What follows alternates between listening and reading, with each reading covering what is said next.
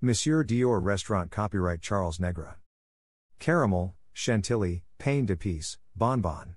The meticulous savoir faire that connects cuisine to couture inspired Christian Dior to create haute couture models with delicious names, which delight the eyes with their delicate nuances and delectable contours, arousing the taste buds with the gustatory memories they conjure. In the name of this passion, La Patisserie punctuates the visit of 30 Montaigne with sweet delicacies.